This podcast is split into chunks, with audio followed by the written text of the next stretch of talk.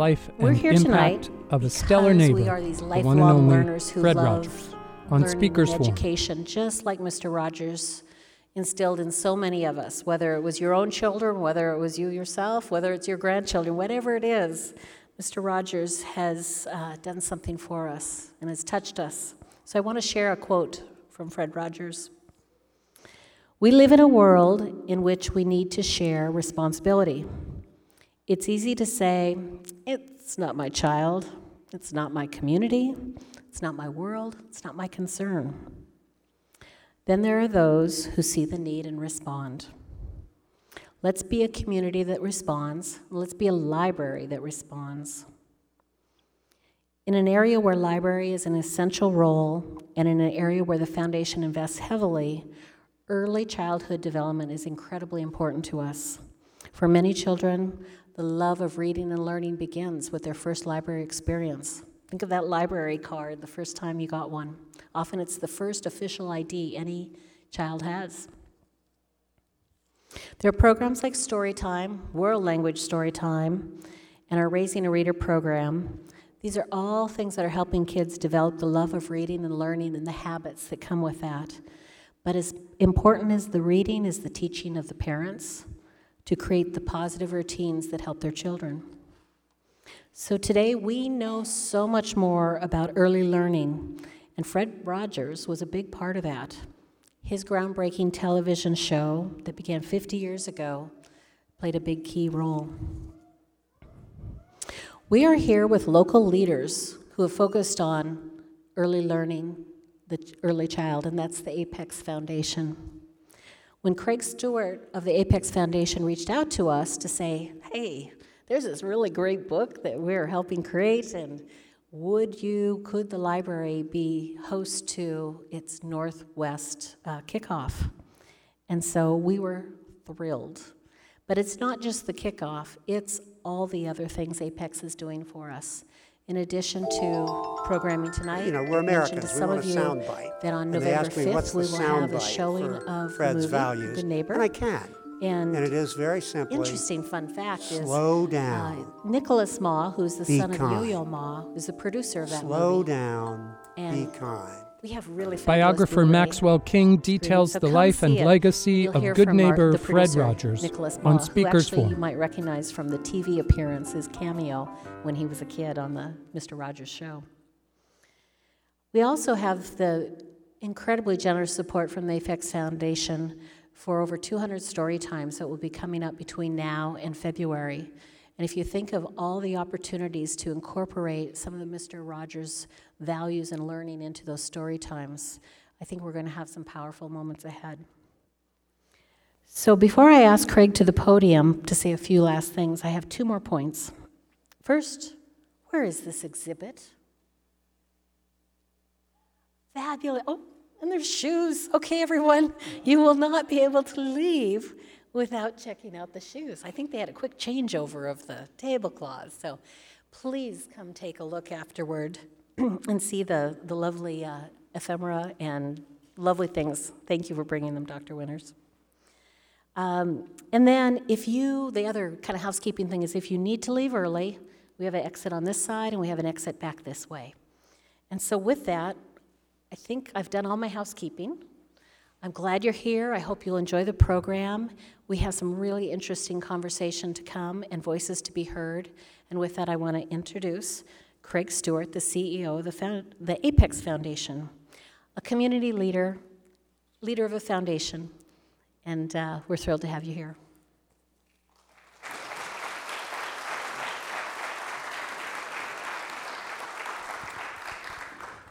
Thank you. It's been a special privilege to spend last evening and, um, and most of today here. Um, I don't get to the library as much as I'd like to, but with two grandchildren now and another one on the way, I, um, I anticipate that I'm going to be spending a lot more time in the library. But I, I'm really privileged to introduce uh, uh, a simpatico friend um, and a colleague and a, a great philanthropic leader, um, Max Maxwell King. his uh, 40 plus years uh, have been incredible, incredibly full. He was the editor of the Philadelphia Inquirer for eight years, uh, my hometown newspaper, uh, one which, which I'd love to sub- subscribe to again, if I could. Uh, Max also um, spent a number of years at the Heinz Foundation as the CEO, one of the largest foundations in the country. And uh, that was followed by a, a, stint at the Fred Rogers uh, Center, Early Learning Center, in uh, Latrobe, Pennsylvania, where I actually had the chance. I'm not sure Max remembers this because I was sort of uh, in the background, but I served on that advisory committee uh, for a couple of years and, and got to know uh, got to know Max at that time. It it was a no-brainer for us to to uh, invest in this project. Max was absolutely the right one to to write this to write this story, uh, and it's an amazing read. I've read it uh, for the second time last night, and I'm, I'm going to read it a third time because I'm sure I missed lots of de- details about uh, the incredible life of Fred Rogers, and you'll hear a little bit more tonight of how that influenced us. Influenced us. Max's wife Peggy is here, and and Peggy, I'll bet you're more familiar with this book. Uh, and if Max uh, falters, come on up and take his place. Okay. But Max, thanks so much. We love having you here, and I look forward to hearing what you have to say tonight as well.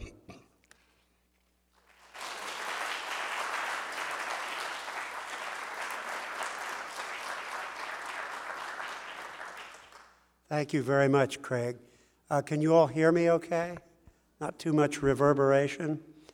Uh, I think we've got an interesting program tonight. I'm going to talk for 15 or 20 minutes about two of the reasons that I think Fred Rogers is a really important figure in American culture and why I think he's particularly relevant uh, today. And then we're going to have a panel up here. I'm going to call uh, Craig Stewart back up, and we're going to have Bruce McCall, McCaw come back up, who is, uh, they're both board members of APEX, which is, as Craig said, supported the project and Professor Junlei Li from Harvard University, uh, who has a chair in child development there, and like me is a former director of the Fred Rogers Center at St. Vincent College. Uh, so we'll have a, a, good panel discussion, and then I think we'll also have time to take uh, questions from all of you out in the audience. But I did want to, just as I get started, acknowledge the uh, awful, awful event that took place Saturday in Pittsburgh uh, in the Squirrel Hill neighborhood of the city at the Tree of Life Synagogue. Um, I think we're, we're just stunned and stricken in Pittsburgh at the killings of 11 people there and the, and the shooting of police officers there. The positive thing I can say is that the community has immediately uh, pulled together and I think uh, last night there was an interfaith service uh, with thousands of people in one of the halls in the university section of the city, and thousands of people out on the street who were there. And Saturday night, just hours after the event, at the main intersection in Squirrel Hill, uh, a, a crowd of thousands of people came together for a candlelight vigil in support of uh, the whole community and particularly the Jewish community in uh, Squirrel Hill. That intersection, by the way, uh, has on one corner the church where Fred Rogers went to church for 40 years. He lived in Squirrel Hill, as do Peggy and I. And on the other corner is, is the neighborhood library. Uh, so there was some strong community symbolism there.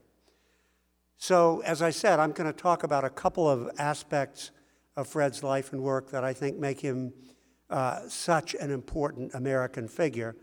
But um, taking a page from Fred Rogers himself, I think I'll do it by telling you some stories rather than giving you a didactic uh, lecture. And I'll start in 1950 when Fred Rogers was coming out of college. He was graduating from Rollins College in Florida, where he had gone down to study music. He was very, very interested in, in music. Uh, he was an interesting young man. He had a, a very difficult, lonely childhood. Uh, he was sickly.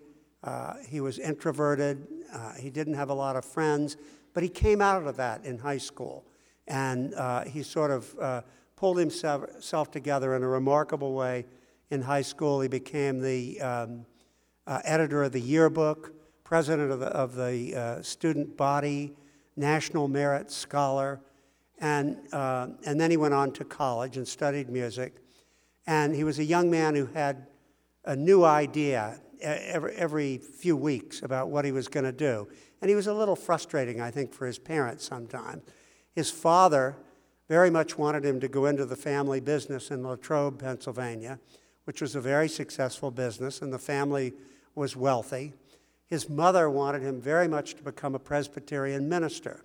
And so Fred Rogers came home for spring break uh, in 1950, and his parents, who I just said were, were uh, probably the most wealthy family in, in that small city in western Pennsylvania, had the first television set uh, back in 1950 in Latrobe. And Fred Rogers watched television much of the weekend. And he was both horrified by it uh, there was a lot of slapstick, uh, pie in your face comedy, but it was also a lot of violence. Even the children's programs had a lot of violence in them. But in addition to being horrified by it, he was riveted by the educational potential of television. This is back in 1950, but he saw that it had this strong educational potential. And at the end of the weekend, uh, he announced to his parents that he was going to New York to go into television. and he had previously told his parents he was going to be a diplomat, he was going to be a French teacher, he was going to run an orphanage for children, he was going to be a minister. He sort of hinted that he might go into business with his father. So his parents were not surprised, but a little exasperated to hear him say that he had a whole new career idea. But they, they were wonderfully caring and supportive parents, and his father helped him, had connections with RCA, which owned NBC in New York back then, helped him get an unpaid internship at, at NBC, and he spent three years there, and he got a start in television. Then he came back to Pittsburgh and went to work for the um, first community based educational television station in the United States, WQED.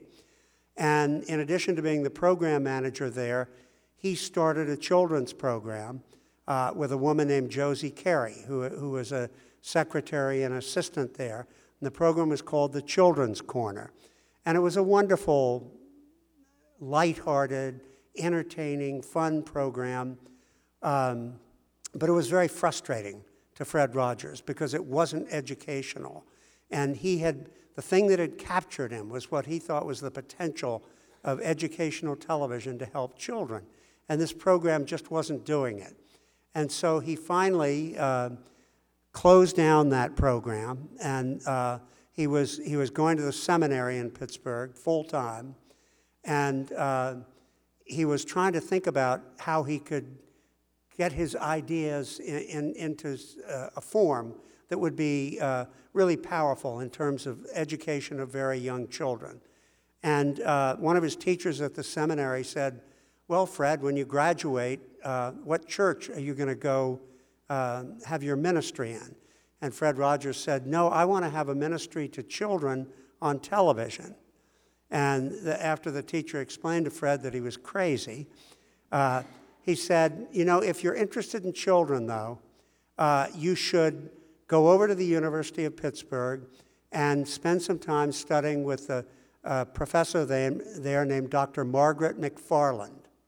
And so he did. He went over and he took some courses there. And it really was a miraculously fortunate occurrence that he made that connection. Because what was going on at the University of Pittsburgh back then uh, was uh, an extraordinary evolution in early childhood education and thinking. Uh, Dr. Benjamin Spock was there. Uh, Dr. Erik Erikson, or no, he's not a doctor, but the philosopher Erik Erikson was there.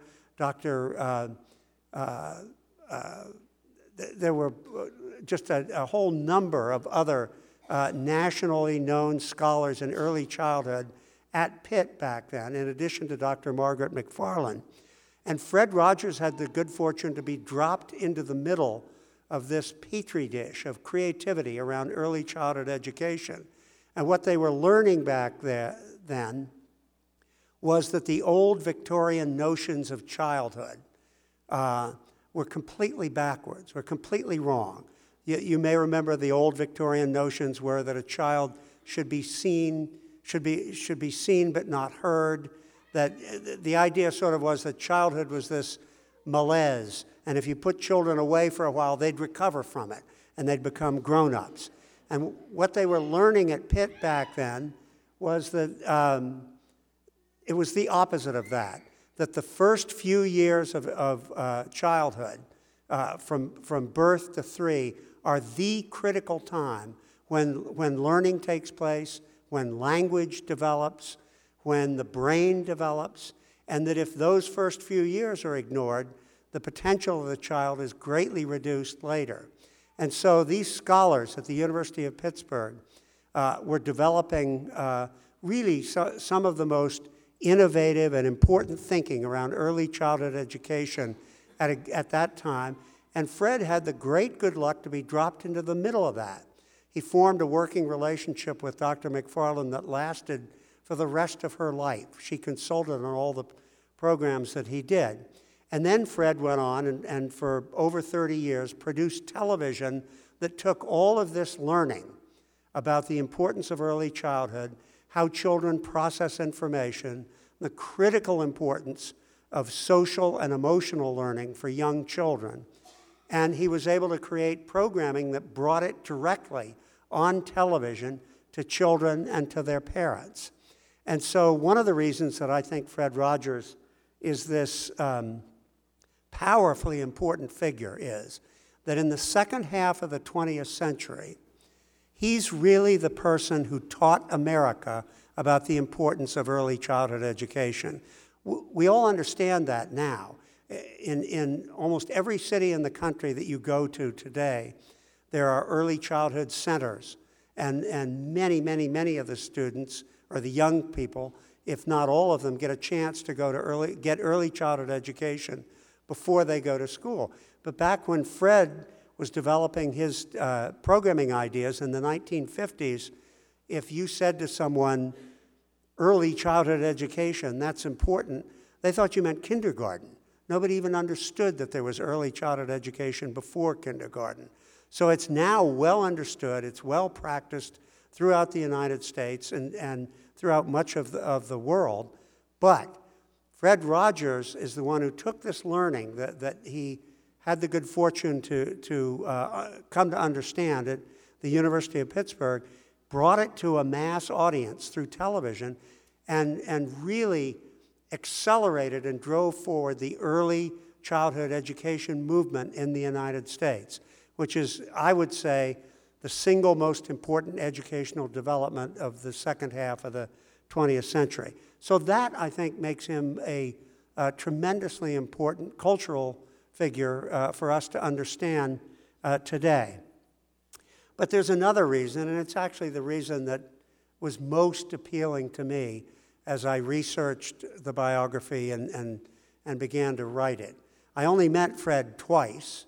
Uh, I didn't get to know him personally, but I got to know him well uh, through the research and I came to understand another aspect uh, of his person and his life and his work that I think, in a way, is perhaps even more important. And uh, I'll just tell you one story to illustrate that, uh, and then we can get to our panel discussion. But um, in, in the summer of 19, uh, well, 2003, in the summer of 2003, uh, Fred Rogers was feeling kind of sick uh, but he didn't like going to the doctor, and he didn't go to the doctor very often. And he had a trip planned in September with some friends to Scotland, so he went ahead on that trip. And when he got back, he finally went to see the doctor, and they discovered that he had stomach cancer. And as many of you probably know, within six months, five months, six months, I guess, it had, it had killed him.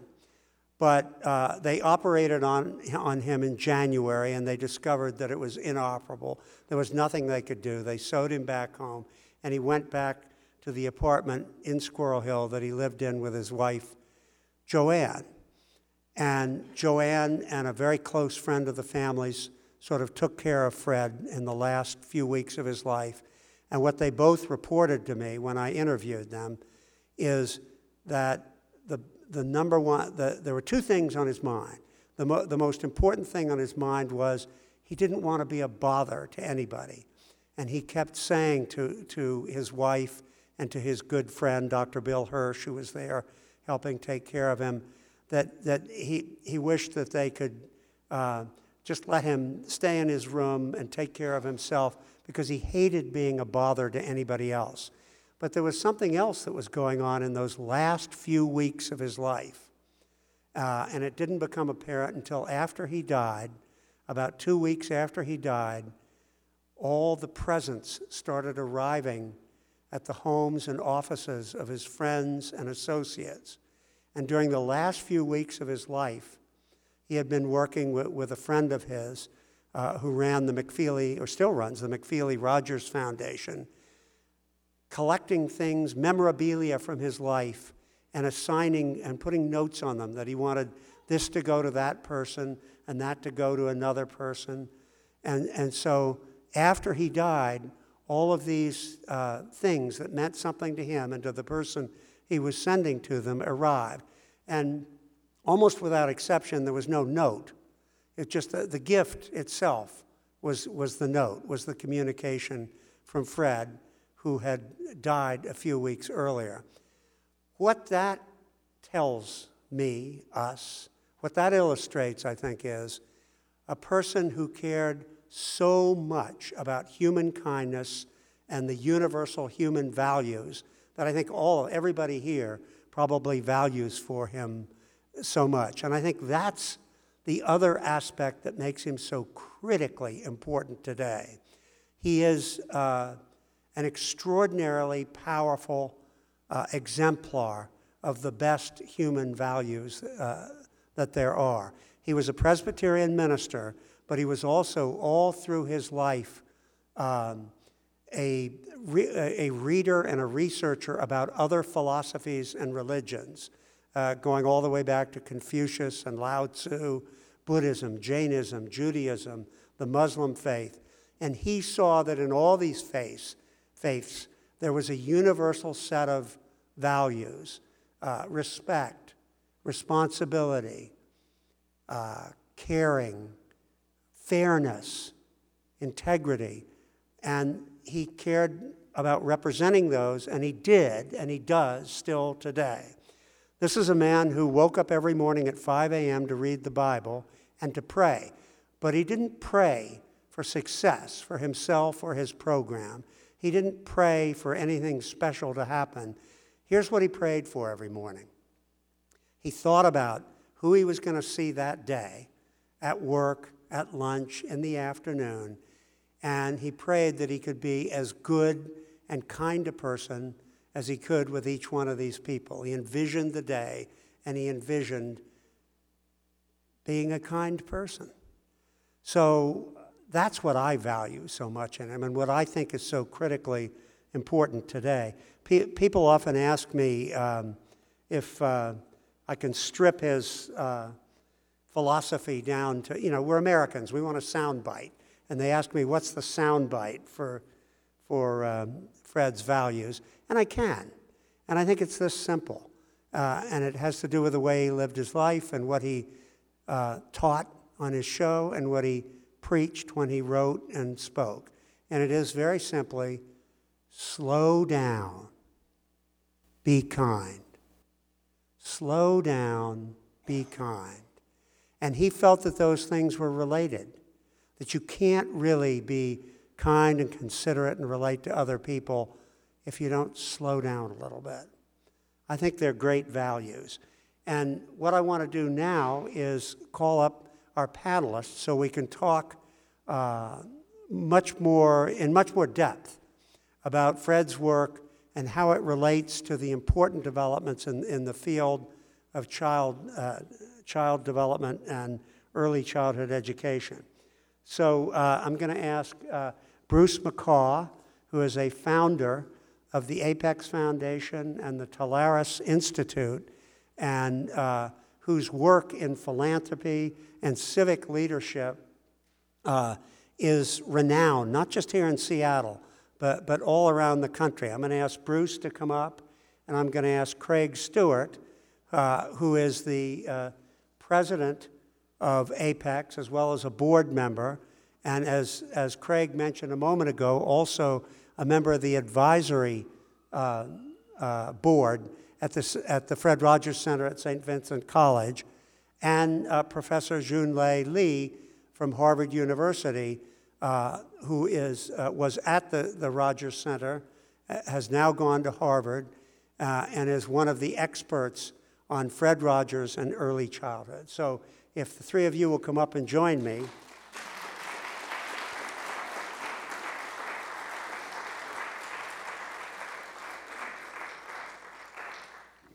What time did Fred Rogers normally go to bed? Bruce, I, I think I'd like to start with you because, uh, as I said, I appreciated so much your support, not just Apex's support for this biography project, but your personal interest and support in this. And, uh, and the, the uh, tremendous work that Apex has done on behalf of children. And I'd love to hear from you where that came from, uh, what, what, where your interest in Fred Rogers, your, your appreciation of Fred Rogers came from originally. Well, Jolene and I were at a um, early learning conference at the White House. I think it was 2002. And Fred was there being honored by the president. And when he spoke, you know, we knew of him. And we'd been, uh, we'd started Talaris a couple years before that. But I don't know, somehow the way, what he had to say that day really, I think, moved both of us. And, and, and his ability to communicate, I think, to this day was just truly remarkable. He, he was a master communicator. And one of the things I think I appreciated so much about him, he was such a great listener. I mean, he listened to the kids and he, and he responded to what they had to say. He responded to what they had on their mind. And so I, from that day forward, I think we were just very, very moved by the power of who he was. And when the opportunity to do this project came up, I don't think we thought for five minutes that we thought it's an important story and one to be done. And I think most of all, we're thrilled the job, Max, that you've done with this because it's, it's really a gift, I think, to the world. Thank you. Uh, you know, one of the things that Fred cared a great deal about was parenting and parents, and he focused on that a lot. He, he, uh, it was important to him, as, as much as was possible, that parents watch the program with their children and talk with them while they were watching it. And I know that uh, Talaris did such great work in, in, the, in the field of parenting. I wonder if you could talk a little bit about about that, what, what you did to help uh, well, parents be better. Well, when we started Talaris, we actually were focused on uh, supporting research um, about early learning. And then we realized um, through meeting a couple people, one uh, that we were talking about last night, Jack Shonkoff, who's also at Harvard, that there was so much research that had been done about brain development, but it wasn't being converted into a practical form. And, and we realized that what was lacking was not scientific knowledge, but it was trying to take this knowledge base and convert it into things that were useful to children or to parents so that they had the, the confidence of being what knowing what they were doing was being good parents and and I think a lot of parenting is actually quite instinctive but I think people are so worried about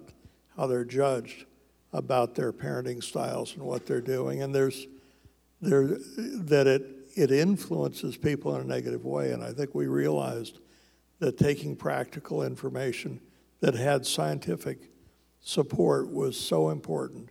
So the parents really had the confidence of knowing what to do to be good parents and following their instincts. And I think one of the things we, we talked about also was uh, Fred Rogers' belief that commercializing things uh, for his programs was the wrong thing to do. And I think when you look at all the commercialized products, they're supposed to make kids, you know, bright and smart, you know, the baby Einsteins and all this, which is totally the wrong stuff. He realized that commercialism would skew the message so badly that it wouldn't be the same message. And, and he stuck to that, I think, his whole life. And, and, and that's where he, he, he keep, kept things very simple and very basic. And he was just, like I say, a great, great communicator. And he brought parents and kids together. Junlei, I, I want to get you to talk a little bit about that too, about uh, parents and parenting and how uh, Fred's thinking uh, about that, the importance of Fred's thinking about that.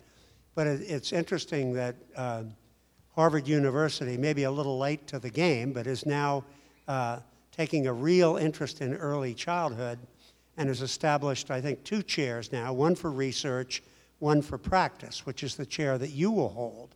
And I thought, um, since you'll be in that august position, you could talk to us a little bit about uh, what we can take from Fred Rogers in, in terms of practice uh, as parents, as grandparents, as uncles and aunts with children. I, I think one of the, uh, the most important message that Fred wanted parents to know, um, and he included in his books and um, and, and Joanne, his um, uh, uh, wife, and Fred talked about this often, is that you don't have to be perfect the moment you become a parent. And so often, parents feel such a sense of responsibility that they needed to be perfect for their children. I think Fred was so committed to this idea, not only of child development, but of human development. And by that, he means that all of us are learning and growing constantly. So, as much as our children, from the moment they are born or the moment they come into our own lives, that the children are learning and growing, that parents are learning and growing to be parents.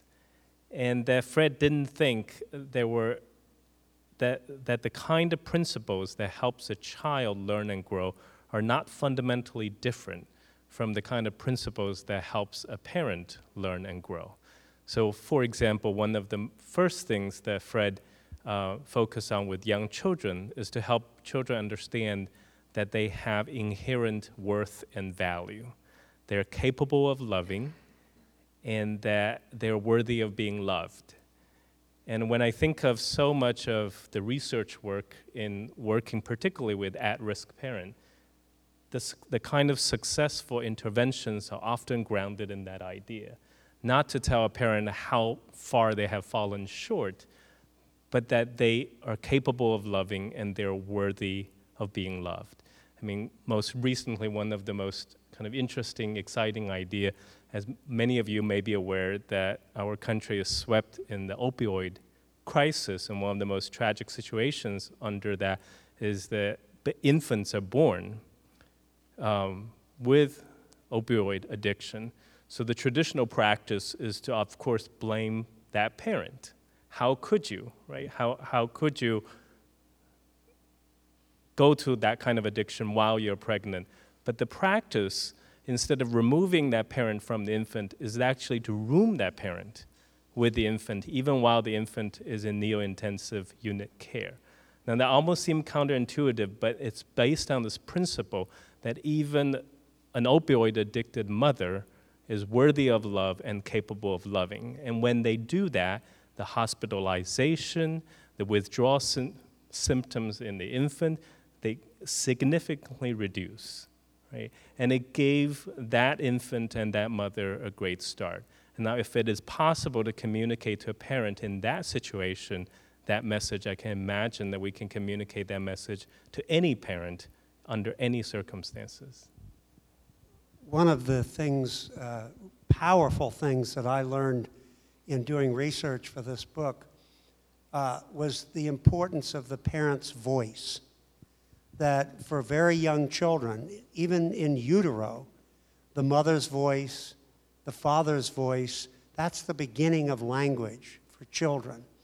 And we all know that it's important to read to children, but, but what I learned in, in reading about Fred's work and, and the kind of research that was going on at the Uni- University of Pittsburgh back in the 50s is that parents should be helped to understand that just their voice, just talking to children, just having a, a free flowing exploratory conversation with children can be one of the most powerful tools for education there is uh, ever. Now, I know that, that Apex is focusing a lot more now on uh, mental health issues with children and that sort of a thing, and um, particularly uh, focusing on juveniles more, so, so moving up a little bit older. And Craig, I wondered if you might talk a little bit about Apex's current work, which, which relates, I think, so clearly to Roger's focus on social and emotional learning. He was focused at the very early years, but it goes on to probably as old as you and I are, Craig. For sure.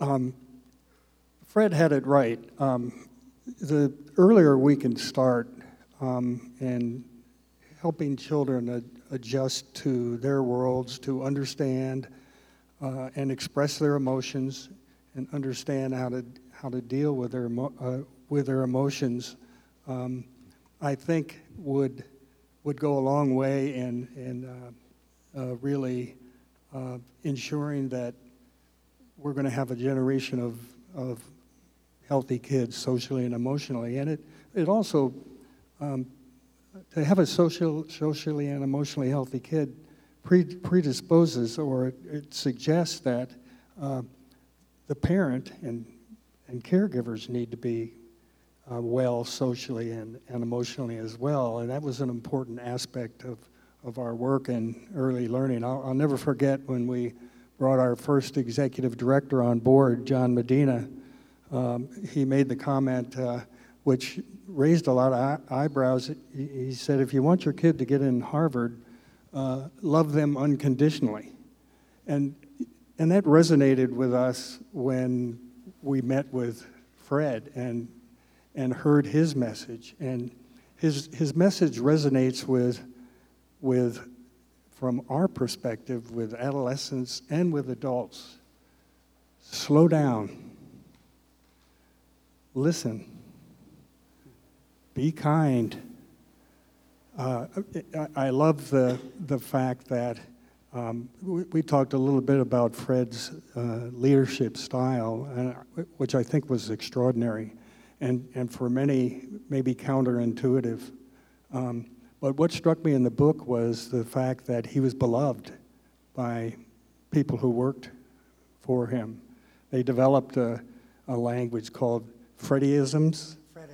Fredish. Freddish, Freddish, um, which, which was an endearing way of saying how lucky we are to work with a man like this. So, in, in terms of the, the, the issues we're working with with, with adolescents, it's, uh, it's a big field. I mean, there are a lot of concerns about what's going on in, in high schools and, and, uh, and across the country with opiates and you know maybe at some point you can talk a little bit about social social media and and perhaps the impact that may have and how we might address that but um, Orly McKinstry, who is here in the audience somewhere tonight, is the real expert uh, in uh, on on what we're doing in that adolescent mental health world. So maybe at some point at another time we can grab her. Bruce. Yeah, the one, uh, one thing that I just was thinking back on when we started Teleris, and I forget where this came from, but I maybe from the governor, I'm not sure, but that 50% of the kids entering kindergarten were social and emotionally incapable of being successful in school. And so when you look at how our school systems continue to be a pretty tough battle. When the kids aren't ready to enter the environment of school and, and function within it, it's almost impossible for them to be successful. Of course, then all the other challenges, the number of languages, the ability to communicate, and then all the social pressures. And of course, kids are just terrible to each other. And, and, and the social media, of course, just exacerbates all of that because it just, it, just gets worse and worse. So I, I think it still comes back to these fundamentals that Fred was so focused on. You get it right at the beginning, and it gives the kid a good, good chance. Uh, w- when I was at the Fred Rogers Center, um, we went out, a couple of us went out and visited a lot of schools and a lot of kindergarten classes. And the kindergarten teachers who had been working for a number of years uniformly told us the same thing, which is after five or six weeks of kindergarten, they could predict which kids weren't going to make it through high school. So they, were, they came into kindergarten behind, socially, emotionally, and in terms of language skills. And it's not impossible to catch up, but most of these kids, in their experience, didn't catch up, which is why the early childhood is crucial at that stage, but remains crucial as, as the child grows older. Bruce, you were, um, other than my editor and my wife, probably the first person to read the book because I sent you uh, a galley copy to take a look at. And um, I know you loved Fred, and you've told me you liked the book. I wondered if there was a particular story in there that, that really uh, grabbed you, that you thought was charming or interesting or important. Well, I, I think one of my favorites when, I think as we look at the political landscape today, uh, but it was, a, it was a pivotal moment for PBS when Fred was testifying before the Senate about funding for PBS. And, yeah, and I forget who the senator was, but one of the toughest guys, yeah, tough guy in D.C., say the least. And Fred laid him away. He just laid him away with one of, and you can Google this talk, and it's worth listening to the whole thing. But he lays it out, and the guy said, You got the 20 million. and, you know, but it was, again, his, his ability to look at things and articulate them. It's remarkable. That, that piece of video is still taught in business schools all around the country as an example of extraordinary marketing. And of course, the marketing secret was authenticity. He was completely authentic in that. You know, um, a little while ago, I was talking about the reasons that I thought Fred would continue to be critically important and relevant today. But from an educational standpoint, Junlei, I'd like to hear you talk a little bit about, because you're going to be focusing on this in your work, how does Fred's importance in education, which of course he spent his life in education, going to be carried forward uh, in the future as you see it? So, Max, you talked about earlier how when Fred um, went to um, the graduate studies in child development at University of Pittsburgh, some of the best thinkers about children's development, not just of that era, but of the child development field, were congregated there. And I think what that enabled Fred was to be ahead of his time and ahead of research itself so much of the research that we know today about social emotional development have come within the last two decades. But Fred started to communicate about the importance of that starting from the 1960s. So, one of the things that we very much hope to do, and now with the collaboration between the Fred uh, Rogers Center and Harvard University, is to actually take these lessons into policy, into practice, into programs. And I'll just highlight very briefly what we think some of these lessons are. The most important of these lessons that came from Fred from the very beginning, but that we know today through brain science, through every branch of the human development science, we know for sure now, is that the single most important factor in human development in early childhood as well as beyond is the quality of the human interactions around the child. That as fancy as the technology are today, Fred said way back in the 70s and 80s, and nothing, nothing can replace the person to person interaction. He would say something like, A computer can help you to spell the word hug, but it will never know the joy of giving or receiving one. And that is not to put down technology, that is just to echo not only Fred's message, but all of what science have told us that the single most important factor. So part of the question for any educational system from early childhood to K through 12 to programs for youth who have had extreme difficulties early in life is what is it we can do to strengthen the quality of the human interactions around that child? From a preschool to a school to a group home for youth, everywhere where children are learning and growing, what can we do? Other lessons, for example, you talked so much about social emotional development. From the very beginning, Fred talked about, he used the phrase growing from the inside. So he thinks of things like learning your letters and numbers. Those are the things that are on the outside. But what does it mean to grow on the inside as a person when you're young as well as when you're old? And the last one, which I'm sure all of you are involved in and thinking about or concerned about, is the role of technology in our own lives. And Fred would often say that there's nothing, there's no technology that's inherently good or evil. It is up to we it, it is when we as human beings give meaning to technology, that's when it develops a positive thrust. And we have seen in all over our own lives that technology has been used for ill and have been used for good. And I think of what just happened in Pittsburgh, and we think of what the shooter was using his social media for, and you can kind of clearly see what that lesson there is. And Fred just believed so strongly that we human beings, it's not that technology give meaning to our own lives, it's that we can give meaning to the technology in our own lives. Thank you very much. You know, I, I want to uh, have enough time for questions from, from the audience, and I wonder if uh, a couple people from the, the library staff could grab a couple of these microphones, not mine, and take them out into the crowd. Hold on to yours, Bruce, and we'll pass these around. So, any, any questions? Uh, you've got a great scholar and some great philanthropists here to talk to. One of the highlights of the book for me was the range of interviews that you did for this.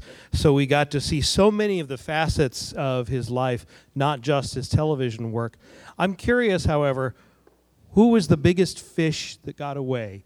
Whether it was somebody who declined to be interviewed or you just weren't able to connect with, who would you have liked to talk to who you couldn't for the book? Uh, thank you for that very good question. I, I need to point out, though, I did do about 55 interviews, but the, the key to the depth of the book is all the oral histories that the Fred Rogers Center commissioned just a few years after he died. And they did oral histories with every, people from everybody from his family, everybody from his work, other people who, who were active in television and education. I had access to all those oral histories, and it made all the difference in the world. So I would say there are two big fish that got away that I didn't get a chance to talk to. Fred, of course. I met Fred only twice, and I had a lovely conversation with him, but, but I didn't get a chance to question him about his own life. In fact, typical Fred, he questioned me mostly about my life during the exchange that we had, which was supposed to be about funding. It's when I ran the Heinz endowments. But he never said a word about money or his program. He just asked me about my children and parents. Uh, the other one, though, that got away was uh, Francois Clemmons, who Officer Clemmons, who was on the show for years, a very elegant opera singer. He's up now at Middlebury College, where Craig went to school in Vermont. And uh, Peggy and I were in Vermont for a couple of years uh, after my last retirement. I'm a, a serial retiree. And I tried so hard to get him to talk to me. I did have things in the book from him because he did a NPR interview that I could, I could access. But I really wanted to talk to him, and he was just, just leery of, of doing that.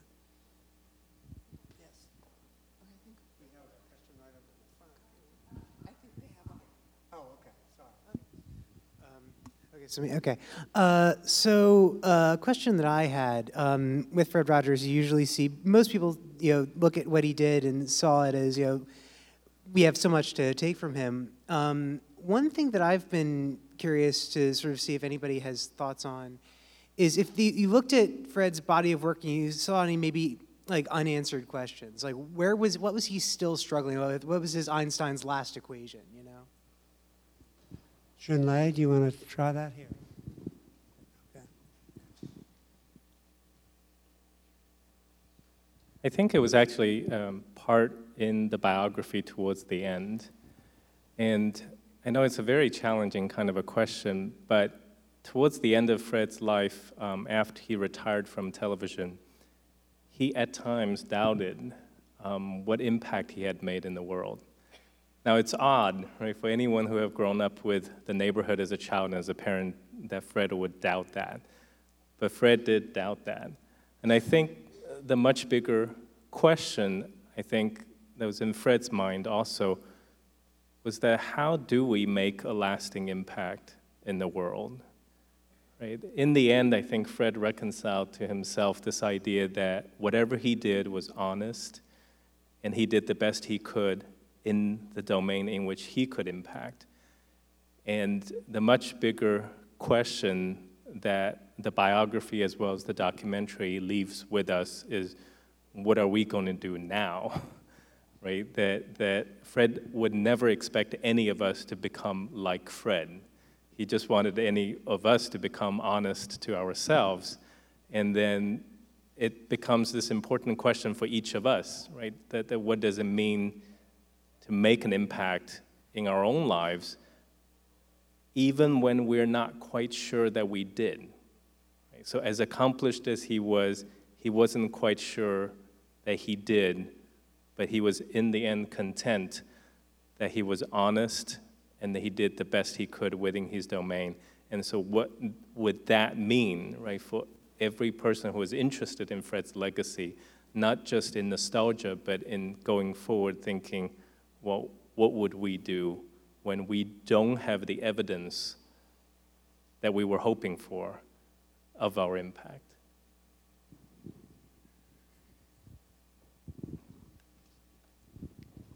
Thank you. Um, I confess I haven't finished the book yet, so the answer may be in the book.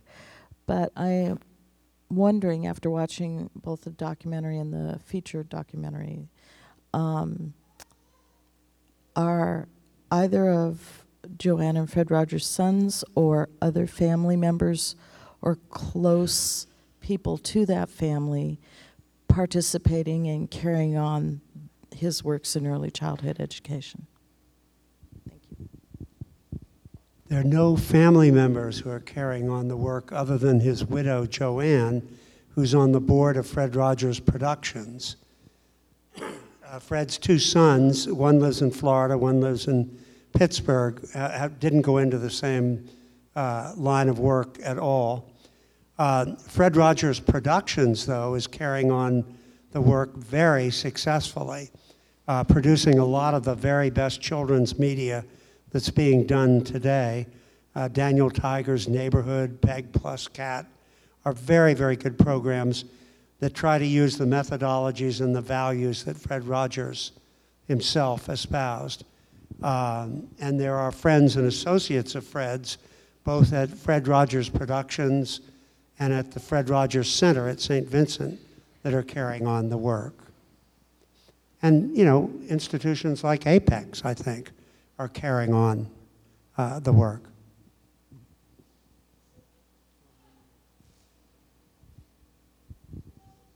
Oh, my, my question is, is should the show have just been continued, uh, but have somebody in his place? But it sounds like there's already productions or, or something that are similar to his show. I had a hard time catching it because uh, So why didn't we just have a, uh, have the show continue with somebody in Fred Rogers' place? Like, should that have, I, I th- well, I, was the question about the show continuing with someone else? why just do that? Yeah, I- So at the time, there was a serious uh, consideration uh, uh, between 2003, when Fred died, to 2013, when the, uh, his nonprofit started to produce Daniel Tiger's Neighborhood. That was a 10-year span where we weren't sure um, how to continue it. But I think in the end, it was this idea that Fred was this authentic person that was on the program, and we couldn't quite pretend, right, that that's easily substituted. And that Fred had thought so carefully about the program that he thought that the program itself can continue to be available for families and for children, and in fact, they are. So um, uh, PBS has a number of these episodes online for free, and then Amazon Prime hosts hundreds of episodes. Um, but that in the end, there was just this idea that you couldn't replace that person, and that in order to be authentic to the show, we couldn't continue the format the way it is, and that the production company has to find a new way to serve children and families, which by now they have found. I think the Fred Rogers productions have um, some of the top rated programs on PBS Kids.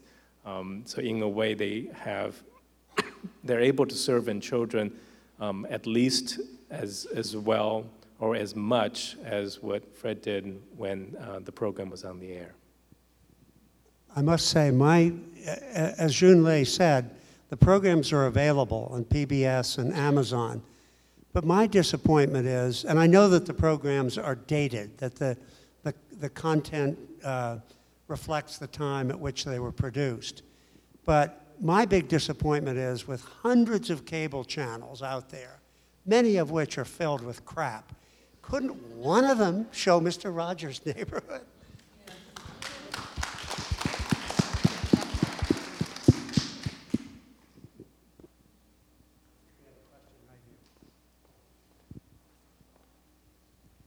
Hi.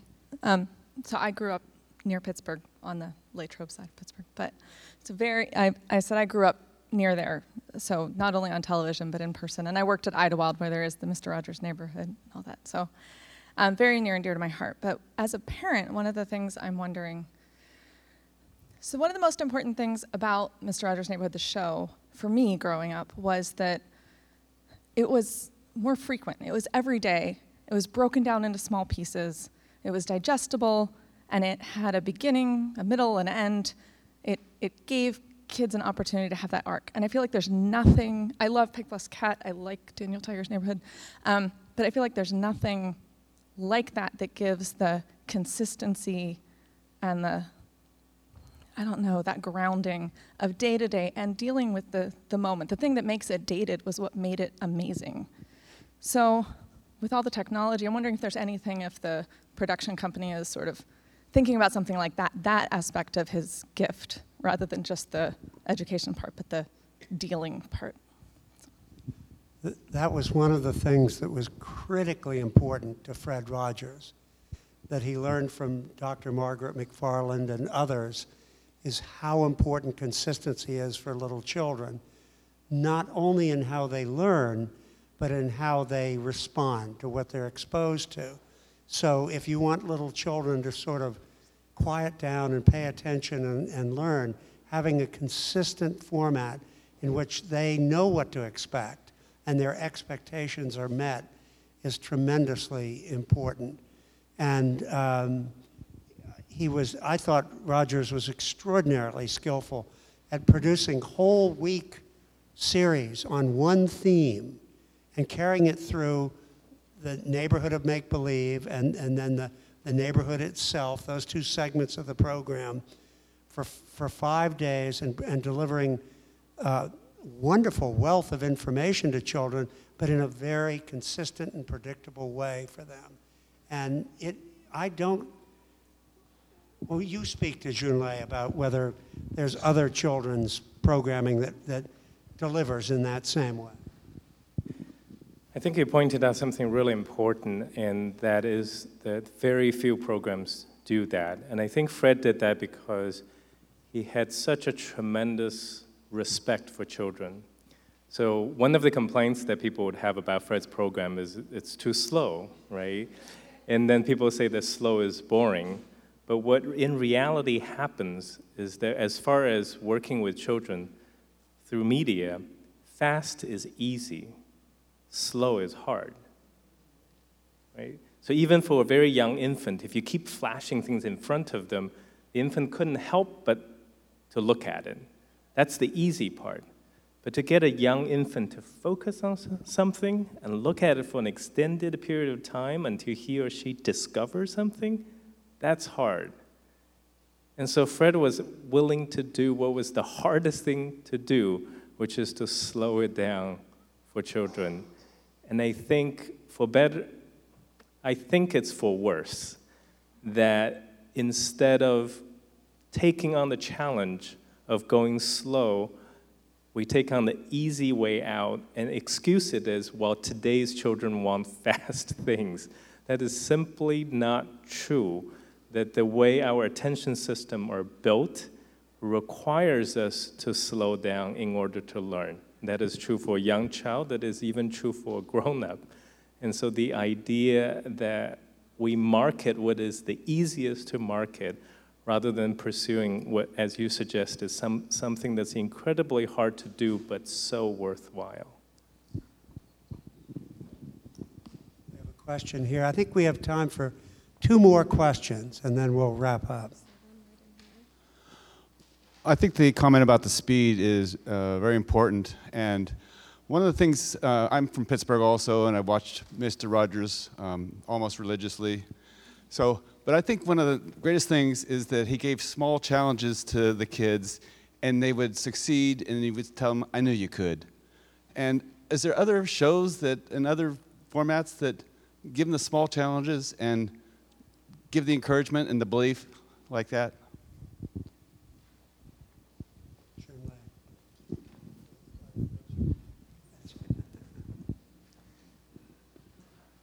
I think there are a lot of shows that tries to get across a very positive message to children um, by offering these affirmative messages about how you did it and so on. I think one of the things that I find was striking and unique in Fred's approach is that he doesn't expect the child to get it right here, right now. Like in these programs, he would ask the child a question. For example, what do you do when you feel blue? Like I, I could ask a grown up a question What do you do when you feel blue? It's going to take a while for you to think about that. And Fred was willing to let you think about that and come back. And I think part of the challenge of the shorter attention span shows is that they expect, for example, within the 13, 14 minute segment, whatever the challenge is gets resolved and that you kind of figure that out right then and there, but that's not what everyday life is like. Uh, what Fred did, for example, over the span of uh, Monday through Friday theme week is a child or a puppet would try to resolve something difficult that they're struggling with. For, for example, one time Prince Tuesday was really worried that his parents were getting a divorce.